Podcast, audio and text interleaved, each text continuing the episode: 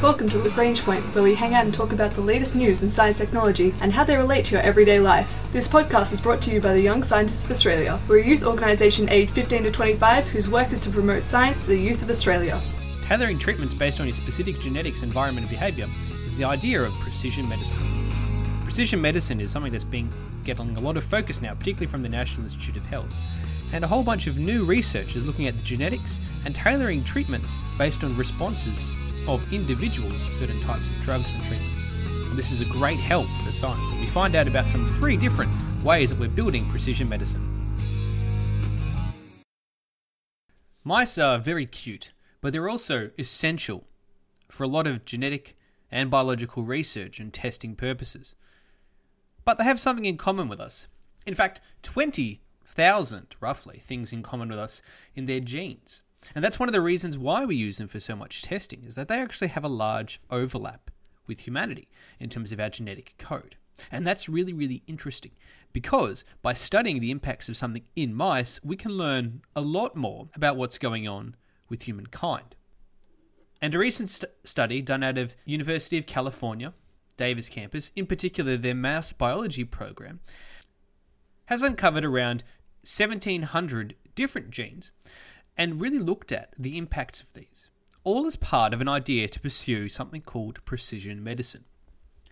Now, when the researchers from UC Davis were studying these genes in particular, they were doing different kinds of testing to identify how important they are and whether or not mutations that occur in these genes are lethal or threatening or what the impact of them is. So, out of these genes in particular, they found that by modifying and introducing mutations into them. That there are about 410 of those that are fully lethal when mutated. So often we think about mutations as being this fantastic, great thing that gives us superpowers, but the reality is when you modify and strangely tweak a gene, which is what a mutation is, then it can lead to disastrous consequences, in particular um, for embryos as they're developing. And then they also found that um, one third of these 1700 genes are essential for life. So any tweaks in them will drastically either lead to lowering of life expectancy or being fully lethal. And they found this out by using high resolution 3D imaging and automated computational analysis of the images. So they could actually look at the genes and then do a timeline for the changes in the embryos for all those particular genes once mutations were introduced. So basically, by taking these mouse genomes and mouse genes, and then introducing mutations in them and studying what happened to the embryos after this, we could actually learn which genes are essential and which genes are less essential for life. It means that we can get a better understanding of the criticality and the function of some genes. And since we share roughly 20,000 genes in common between mice and humans, understanding the impact of small variations and tweaks in these genes is really, really important. Because if we want to do precision medicine, then we need to understand the role of all of the genes in the human body. So, what is precision medicine? Well, precision medicine is the concept of basically an individualized disease prevention and treatment program based on their genetics, their lifestyle, and their environment. And it's led uh, through the Precision Medical Initiative and the National Institute of Health in the United States, and they're trying to really develop it as a clinical practice, a really defined practice. Uh, and, and uh, President Obama made a, a, large contribution in funding and importance in the State of the Union, outlining why precision medicine will be a, a big deal. And there's a whole bunch of different studies going on as part of this initiative program, including the one we just spoke about. Uh, and they have over a million research participants who share samples and genetic and dietary lifestyle information. And they've got a big database where they can track this. And then they do other studies, like this one with the mice, to try and understand the role of genes more. And it all means that given our bigger and better understanding of human genes, uh, getting people more engaged in tracking all the different impact factors, and then using big data analytics on all the information we gathered, we can hopefully learn more and have better health outcomes for everybody. And a lot of this is also tied back to the Human Genome Project. Because, after all, as we know, DNA is made up of 23 chromosome pairs with about 3 billion different DNA base pairs. And this is important because all in all, we have, I reckon, 20,000, 25,000 of human protein coding genes. I mean, originally we thought there was around 100,000, but we need to know exactly what each of them do. And when we found more and more significant ones, we sort of reduced that number down a bit.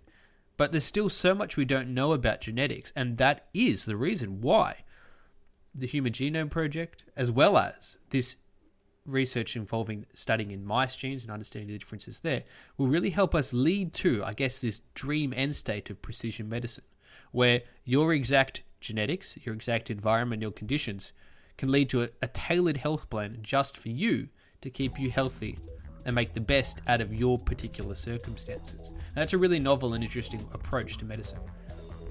And research such as the study in mice genes being done at the University of California in Davis is quite important for us to be able to better target and understand the roles of each individual genes and know when to be aware of mutations that might be damaging to health outcomes.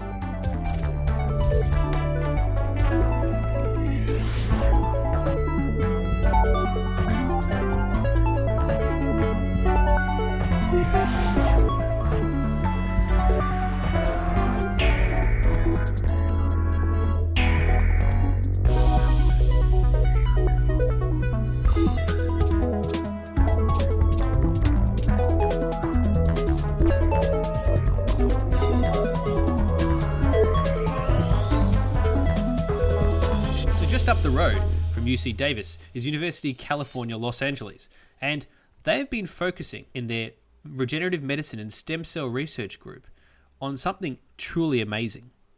And you might have seen the headlines of scientists growing lungs in a laboratory before, and we'll try and provide a bit more rational realism here. But what these scientists from UCLA have actually done through techniques of regenerative medicine, they've created what we call organoids. They're not fully functional organs, but they are starting to replicate the base components of these full organs. And in this case, that means not growing a fully functioning lung in a lab like the news reports might have you believe, but the ability to take small lung cells and grow them out to get the correct sort of guess, density and spacing that you would see to mimic a human lung. Now, often lung and respiratory diseases leave huge damage on the lungs, and that's how we notice them. For example, idiopathic pulmonary fibrosis is, is a type of chronic lung disease, and what it results in is scarring across the lungs. Now, that scarring makes the lungs thick and stiff because it makes them less flexible to expand and contract. And the result of that is that people get shorter and shorter breath, it's harder to breathe, leading to a lack of oxygen to the brain and organs. And after a while, if you have this chronic disease, it's there's not a good life expectancy, about three to five years after diagnosis or critical stage. And this can be caused by a number of factors, so the direct cause at this stage is not clear, though there is some suspicion that it's linked to things such as carcinogens, such as cigarette smoke, uh, certain types of dust, or potentially even genetics. Now, if you want to study a terrible disease like that, you need lung tissue and lung sample. But the problem is, you can't just ask for some lung uh, and and test on that. And that's where the university researchers at UCLA, in their stem cell research center, thought, well, hang on, why don't we just grow some lung cells to study? And this has led to a really fascinating combination of a couple of different areas of research and some great outcomes. So the only way to really model the impact of this terrible disease is to actually have pretty much an equivalent of a working lung. And so, Dr. Brigitte Gomperts and her team at the Broad Stem Cell Research Center started to assemble the stem cells from adult lungs. And then they, they use these cells to coat basically hydrogel beads and then basically laid out these beads into a lattice, a three dimensional lattice. Really, really, really similar to how your lung actually is. Because your lung isn't just a flat surface wrapped around, it's actually a three dimensional lattice structure with all these lung cells inside it that grow together and form what becomes our lungs.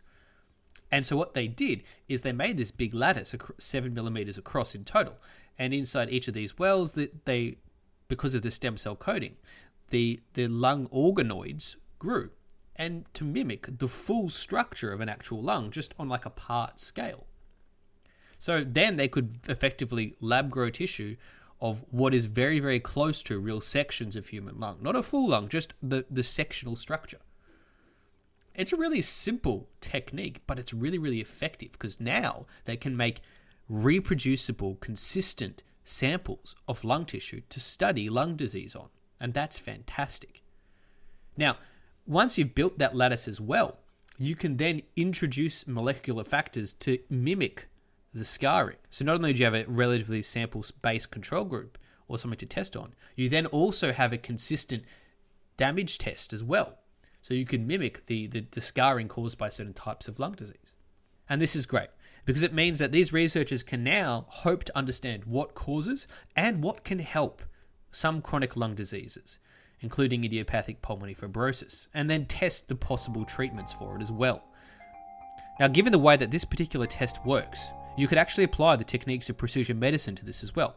Now, taking stem cells or collecting cells from a person, turn them into stem cells, then put those stem cells on the actual lattice structure. And so you could grow a sample of their own lungs to then test on. And that's the whole idea of precision medicine and merely personalizing treatments as well as analysis of the study. And this is some great work being done out of UCLA, led by Dr. Brigitte Gomperts and Daniel Wilkinson and their team.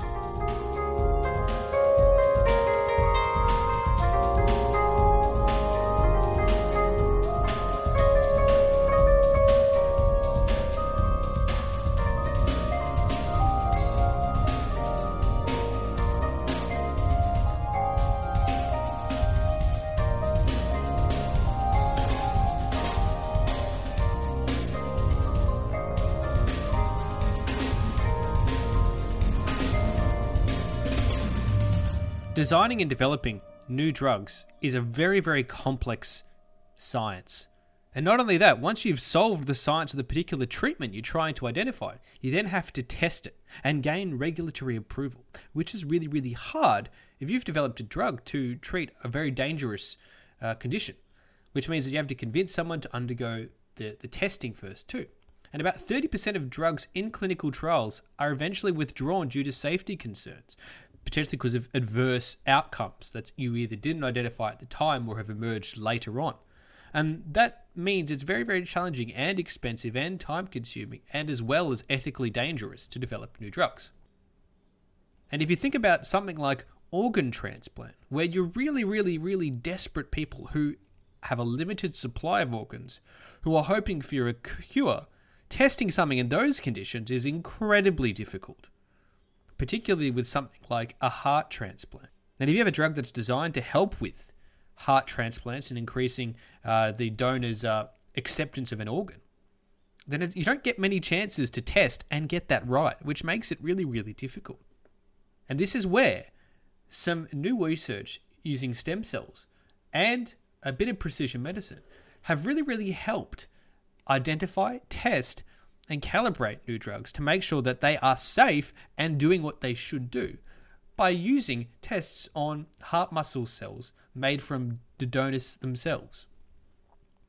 So, this research is being done out of the Stanford University School of Medicine, and basically, they're building a proxy model of the donor's heart out of their own stem cells, or at least doing it on a, on a very small scale, to see and predict whether a patient is likely to experience a drug related heart damage as part of some of their transplant treatment therapy.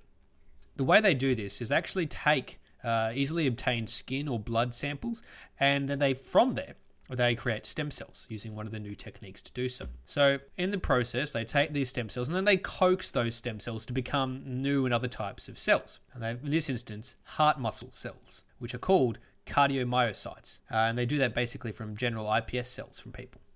In this example, the researchers actually took these iPS cells from people known to have a genetic predisposition to cardiac problems. They sequenced the RNA of the molecules in the heart muscles to know exactly what proteins the cells were making and how much, and they could compare the results and sample patterns for each person to make sure that in this stem cell creation process as well, they weren't introducing any errors just from the stem cell creation process, not from the actual treatment. Then they analyzed whether or not there was a response, what type of response occurred to the treatment drugs, including some drugs that are used to treat type 2 diabetes and others that are an immunosuppressant to reduce the rejection rate in organ transplant. Now, it's known that in the past, often we see a, an adverse effect with someone who has genetic disposition to heart damage. And they were really testing whether or not this would be the case on this particular treatment to try and isolate. But the problem is, heart cells really differ from person to person. And this is what the researchers saw, uh, even amongst people that shared a similar RNA type. And so this is really interesting because scientists would have thought that, you know, well, if you have this gene, if you have this type of RNA expression, then surely amongst everyone who has that, won't, you know, respond will respond the same way to a treatment.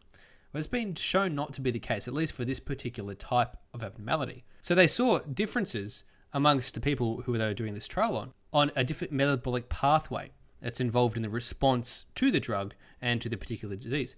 And that's quite interesting because even though they have the same base gene, the metabolic pathway was behaving in a different way. And that led to people having different responses to the drug. It wasn't as simple as just looking to the gene for a reason. And this is really, really important because if we want to nail precision medicine, then we need to know exactly how individuals respond to a drug. And this method of growing the cells and then testing the drug response on those cells is just part of that practice. Because it's the only way to get it right, because we can't just say, well, you've got these genes. It's going to behave this certain way, which is what the study has shown for this particular type of heart cells and process. So there's still a lot to learn if we want to get precision health right, but the ability to grow and test our new drugs on actual cells will help us get a long way in doing that. This has been the Young Scientists of Australia's podcast, Lagrange Point. This week we found out about precision medicine, including improving our heart transplant responses, studying the impacts of lung disease, and by looking at what overlap there is between mouse and human genes. Our ending theme was composed by Audionautics. Head to ysa.org.au for more information about the Young Scientists of Australia.